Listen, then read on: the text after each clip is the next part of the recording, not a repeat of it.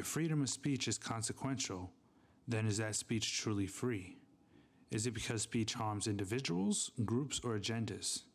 These are the questions that we will seek answers to in this first season. I'm your host, JP, and this is The 15.